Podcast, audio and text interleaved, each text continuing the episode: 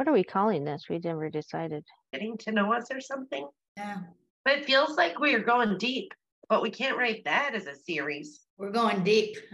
You want to use a Moana song? Know who you are. This is us. This is us. Oh, I like are. that. This is us. All right, let's get rolling. Oh, great. Let's do it. Let's do it. Hello and welcome to Table for Five with no reservations. Take a seat at the table for a fresh, sweet, salty tart, and pleasantly bitter conversation. Hello, and thank you for taking a seat at the table. This is series 18. This is us. And tonight we are going to be asking Tabitha some questions.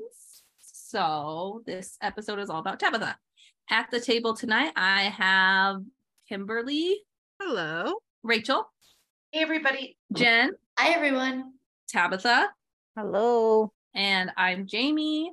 Uh, Tabitha, do you want to tell everyone a little bit about you? I am Tabitha Cabrera. I live in Montana. Moved almost a year ago from Arizona.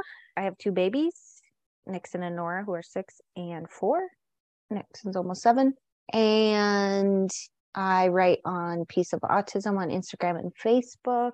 I have five children's books that I published with my brother, Mike Barnett. The first one is Do You Talk the Way I Talk? Second one is Me and My AAC. Third book is What's the Commotion with My Emotions? The fourth book, our most recent book, is Can I See Autism? And then we have our first book in Spanish, Hablas Como Yo, which my sister did the translation for. So those are the five books that we have available on Amazon. Go check them out. Yeah. I am a attorney in my profession. I don't know what else there is about me, but eh, that's all she wrote, I guess. It's wonderful. All right, so we have 16 questions we're each going to be answering. For Tabitha's first, this is what is your favorite place on earth outside of being with your kids and family? Hands down, the beach. For sure, the beach. I've always felt comfort and calm near the beach, something bigger than myself that can remind me that there's more out there in this world than what my tiny problems or tiny life is.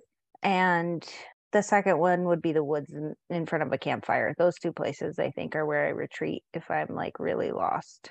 Love that. What is something people would never guess just by looking at you? This one was kind of hard.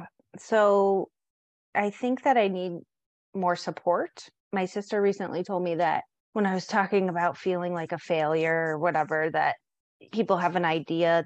Maybe I perceive myself in this idea of perfection, and other people place that on me too that I'll fall in line, that I'll always be organized, that I'll always be showing up. And I think it surprises some people sometimes when I open up and I'm like, I'm a hot mess. Like, I don't know what's happening. I'm barely managing, you know, and I need to get better at being open about that.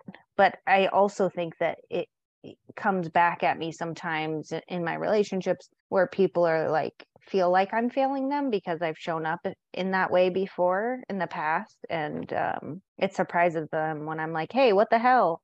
I'm also struggling like that. I can't do anything else. This is it. This max capacity. So I guess that's it. Looking back on your life, who or what instantly makes you light up? Anytime I hear my kids giggle, both of them have spectacular little giggles that warm my heart every time. Before I moved to Phoenix, my friends made me a book of photos and letters that they wrote to me when I left and moved. And I've gone back to that numerous times when I felt like lonely or sad and like looked at all the places that I've been, not like locations, but all the, the growth and change. So that always lights me up. The day I passed the bar exam, thinking about that day, I literally wept with happiness in that moment. And then I ran a marathon in Zion National Park, and I can still draw this back.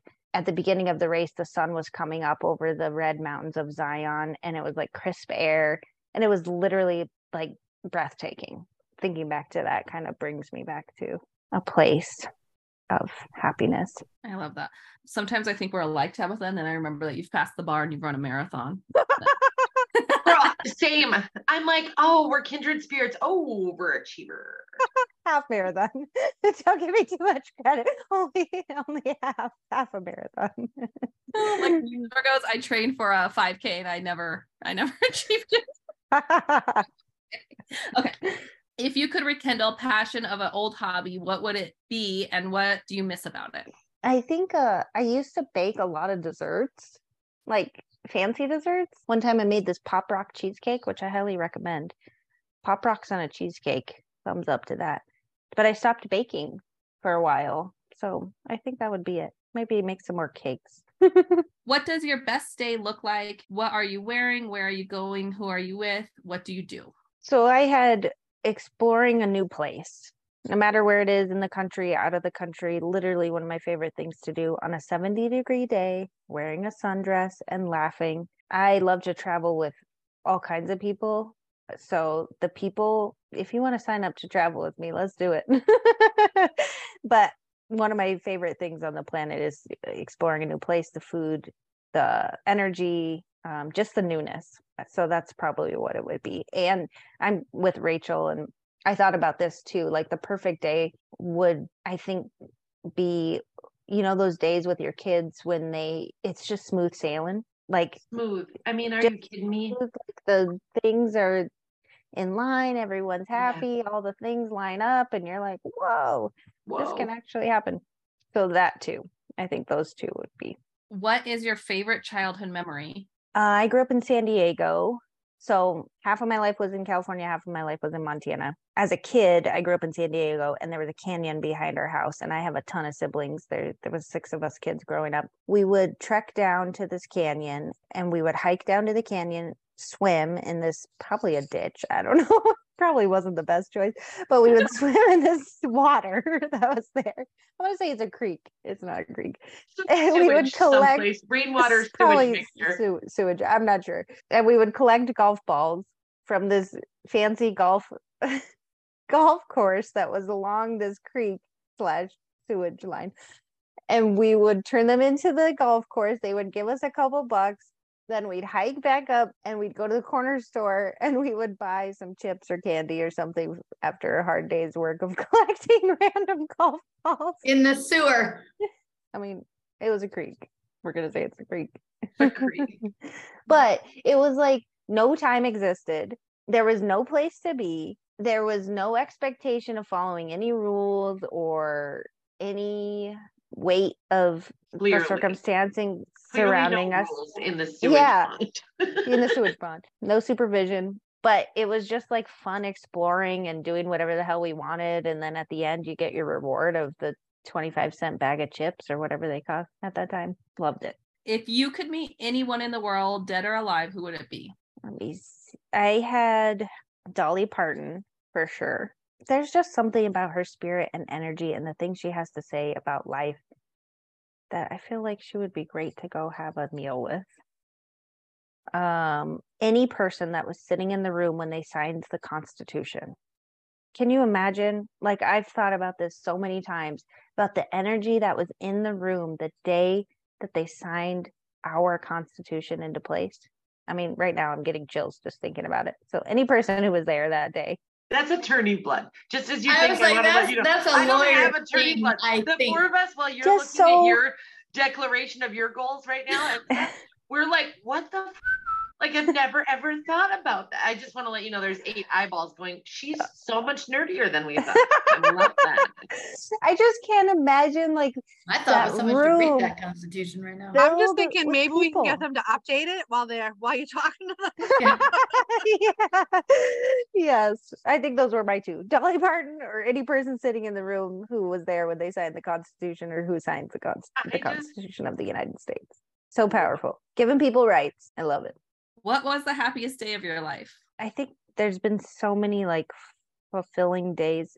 So the one I had was the moment I found out I was pregnant. So a lot of people would probably say the day they gave birth to their kids or and you all know that I had like, a pretty traumatic birth experience. So for me that was like not the picture perfect hallmark experience of birthing my kids or my my son anyway. But when I found out I was pregnant, there's something about that that I kind of knew that my life was going to change and the trajectory of my life was going to change, I felt in that moment that like this was something I could do and it would be easy. Uh, tricks on me. But that that moment in time, my law school graduation was literally filled with joy and accomplishment. And it was like I was overcome with like a breathtaking moment of what that, how, how is this possible? How am I here? How did I get here? Kind of thing. And then when I was in law school, I took a trip with my sister to Puerto Rico. Our uncle took us to see some friends of his who lived in old Puerto Rico and they treated us to this Puerto Rican experience. They like in Puerto Rico when you have guests, they lay out a flag over the window and they had this traditional Puerto Rican food. There was wind blowing through the open windows. And in that moment, I felt like I was kind of shifting from this young mentality to kind of like more of an adult experience. And I remember like feeling that in the moment as the music was playing in the background and you could see the blue cobblestone streets and so that day was kind of one of those happy moments where i'm like wow i'm re- this is really my life is changing before my eyes you know so mushy gushy stuff On another note, what is your biggest insecurity? okay here we go i often feel unwanted which in turn makes me feel insecure about relationships in my life. When you grow up with kind of absent parents or un- unknown parents, you're left with kind of a lingering that I'm not a good enough for love. And it's something that I'm still healing from and often surfaces in relationships and where I'm headed. And I'm also worried that I can't be all that my children need and that I'll never truly feel comfortable where I am. So I've always had this, I would say, unwavering like um, discomfort in what's coming next. The shoe's going to drop, kind of never really feeling settled in um, to relationships or people or places. And that's trauma. so I think my trauma kind of carries forward into like my deepest insecurities about myself. And it boils down to like not feeling wanted or loved, usually. I want you to. Oh, good. Let's interrupt love real you. quick. We love big you. I love Yeah. you.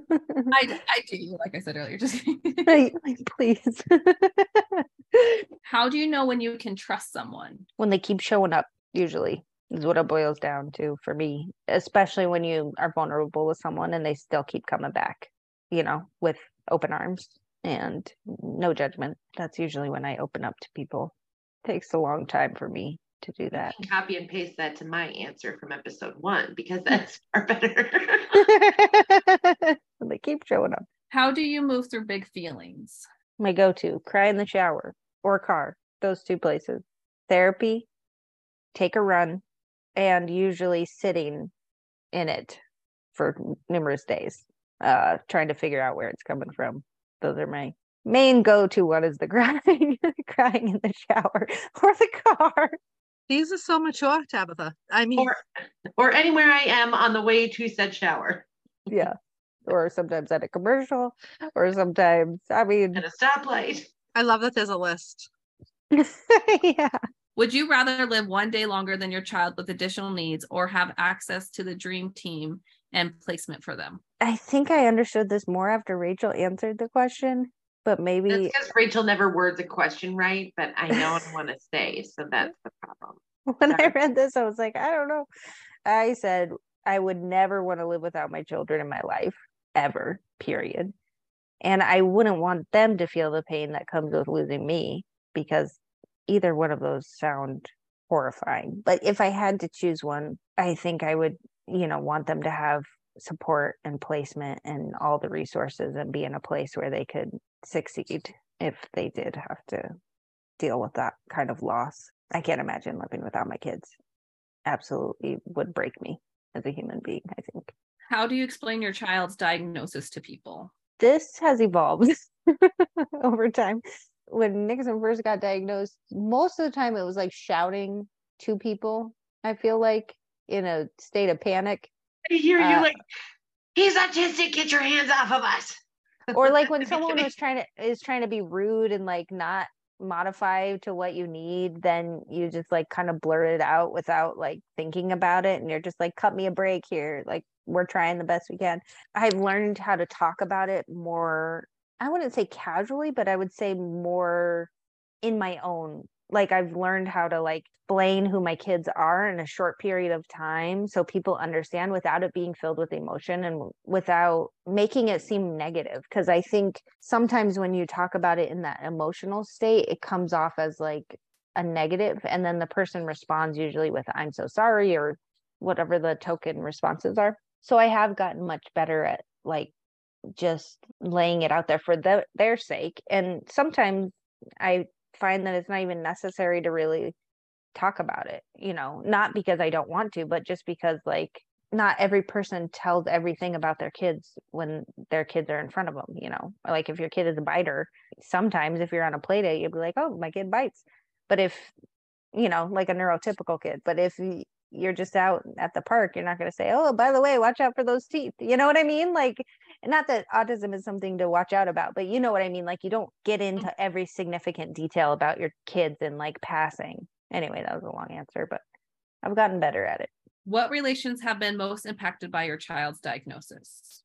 i had same as rachel when i thought about this i had all of them every single one of them because i have shifted and jenn says this fundamentally as a human being since my kid's diagnosis. And whether that be like people's changes who support me and trying to understand me like that has shifted. I think obviously everyone who's listened previously knows that i'm going through a divorce so that relationship changed dramatically for many reasons. I think friendships are harder to maintain and to connect with people. I think my coworkers relationship changed you know because now i work from home and I don't go to an office anymore. So like everything, I, I really do. And that's not because of my children's diagnosis. I think it's because of the way that I have shifted as a person in order to support them and and try to understand them and process everything. So If you had a chance to build a dream center slash community, what would be the cornerstone of your offering? I think number one would be bridging the gap of waitlist.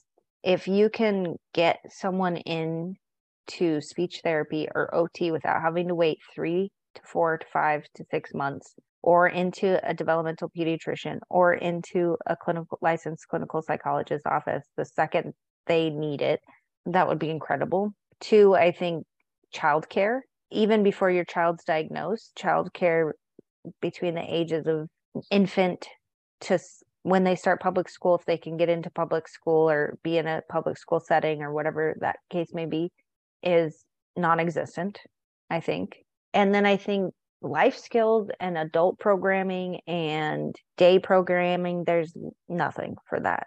So if you could like do a whole age bracket of services in one place. And then the cool thing is you could have these adult autistic people helping with these little younger kids, you know, our kids, teaching them things and teaching classes and, you know, like I think about all the artists out there, all the people who are interested in cooking or whatever the case may be, they could be then doing the life skills for the or helping support younger kids in these other programs. So, and then the third thing would be support for parents. Hmm. There is not enough therapy, counseling, access to that easily in this entire planet, I think, for any person who has a mental health struggle. But especially for us who are already navigating trying to get a billion services in place, the last one on the docket is our own health and mental health. So if you could provide either a support group or a psychologist or someone who runs the support group or whatever for parents and also some training or not training but like other parents who come in and say hey this is what i've been through because that has been the most helpful thing to me i think is knowing you guys who have older kids and who have gone through some of the things that i'm just now going through it makes all the difference it really does it would basically be a billion dollar community center for all the people and all the things. We'll each need a trillion for this. yeah. Question number 14, please. yeah. yeah. that too, and just like us learning how to regulate and handle situations, like you're like how to handle the actual situations, not just even just talking about it, but like what to do when your child's having meltdown with, you know, like because we figure out all these things for them, but we don't figure out for ourselves. Anyway, I love that. What is your biggest dream for yourself outside of your family and kids? I had fill the deep holes as much as possible and not regret choosing not to live the life I want. So I, I don't want to look back and be like, man, I wish I would have done all these things. I just want to do them. I want to be there. I want to be breathing life. I want to be feeling life and not waiting till tomorrow to do the things, those things. Um, travel the world for sure. I definitely want to see more places, go more places, experience more life. But mainly, I want to learn more about myself in order to heal some of these open wounds, be a better person for most of the time. I think of that in the capacity of my kids, but also for my own self too, you know. So That was number 16. So, by what Tabs established, we're all going to go around and say nice things about Tabitha. oh I'm very uncomfortable when this gets to me, and you guys have to, I'm going to turn off my camera and you guys do this to me. I'll go first. Tabs, I love you so much. I think you're a very giving person, even with your legal, not legal advice or things like that, are so willing to help out with stuff like that, like things I've run into or others of us, like with no hesitation, where I feel like other people probably feel annoyed by that, that people are always asking. Jenn always asking me what you think about celebrity court stuff. yeah. Uh, I think I know you don't feel it, but I feel like you're a very resilient person. Mm. I think you're very thoughtful in that you come at people on a very like real level and you just kind of say it how it is, but in a really nice way when someone's going through something. You don't like try to fancy it up. You're just like, that sucks. I'm sorry. And like sometimes you really just need to hear that from people instead of like people trying to build you up or which you also do. That sounds bad, but you like but you are you like sit in it with people and I I love that about you and I love that you're such a great mom and the way you talk about your kids is like in the most beautiful positive way. But yeah, I just love you so much. Hmm. I'm gonna cry too. Bleh. I think we can do all of these with screen on. I just want to set that. I did that. I set that standard for us. Um, Tab, I I'm gonna go next. I want you to know that I don't know this word, but I know the idea. So I'm gonna try. Okay, it's gonna be a little bit like the Sheehan episode. Ready for it?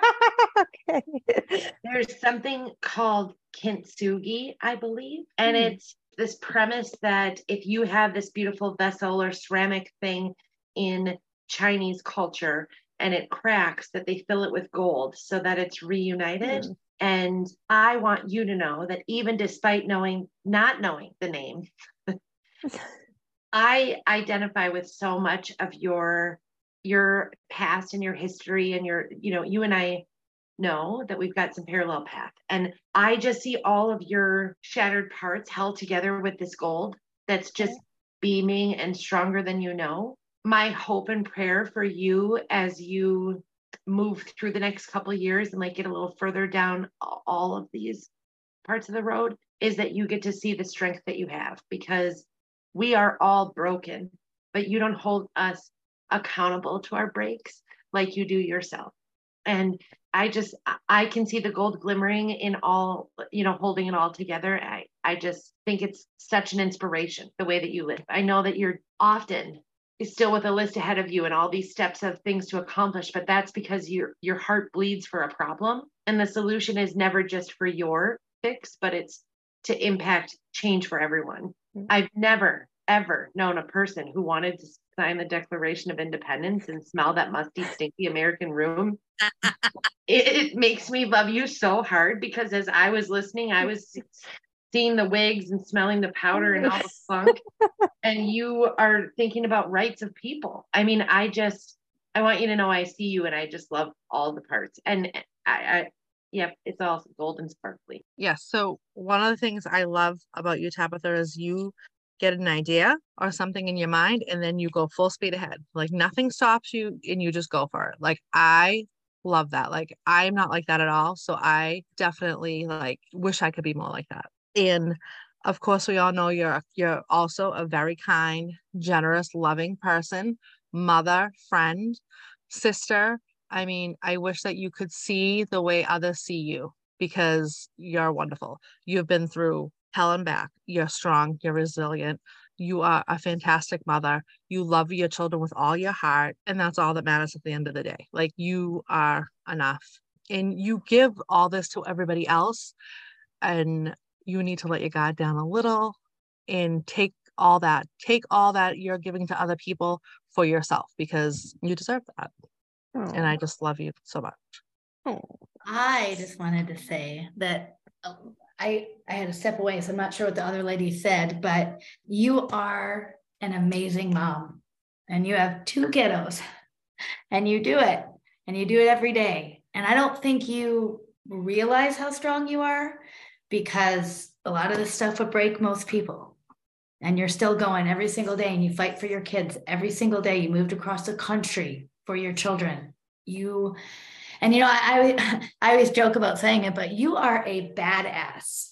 Mm. Like you are a badass. You are like Jamie. We didn't write the bar. I mean, and I don't think you really realize your strength or how good of a friend you are, or how kind you are, and supportive of people, even when you're in your stuff. You know. And I love you, and I'm so thankful. I love you guys too so much. Could not make it through this life without you, for sure. Ugh, crying.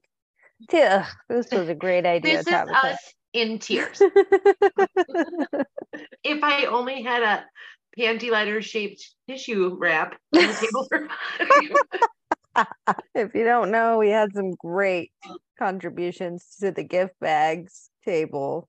Slash. You, she put a sticker on it. It didn't look as much like a panty liner after she put. I pulled that out somewhere the other day and it made me laugh. Yeah, but did you use it? I mean, this is the ticket. I here. did use it. Yeah. Yeah. I did. It was one of the crying over the spaghetti situations. Yes. Well, I'm glad we could be there for you.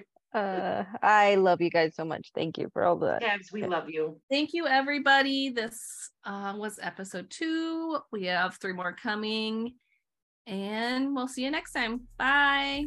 Bye. Thank you, Bye. everyone. Thank you for joining us at the table for this episode of the Table for Five No Reservations podcast. Big thank you to all of our supporters. If you would like to become a supporter, please check out the description of this episode, where you will also find episode information, how to sign up for our newsletter, and find links to us individually. Join us next Monday for more, and while you wait, check out our content on Facebook and Instagram. If you are enjoying the podcast, please subscribe and rate and review us wherever you listen. To contact us, you can email us at table for five podcast at gmail.com. We'll see you next week. Can't wait to sit with you again.